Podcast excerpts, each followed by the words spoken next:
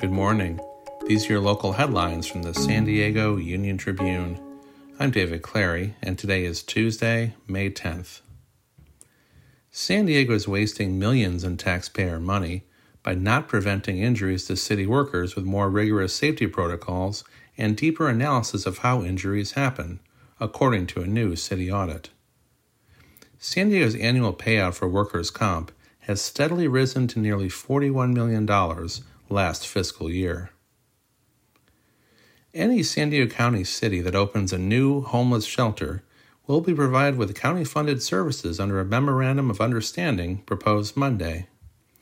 As an incentive to those cities, a proposed $10 million grant program to help fund new shelters will go before the Board of Supervisors for ratification May 24th.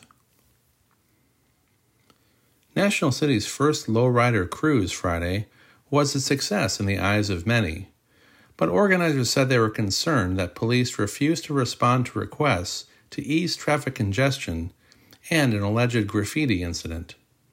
The event brought out scores of lowrider vehicles from in and around the city for the first of six test cruises on Highland Avenue. You can find more news online at san diego. And for more on the biggest stories of the day, listen to our podcast, the San Diego News Fix. Thanks for listening.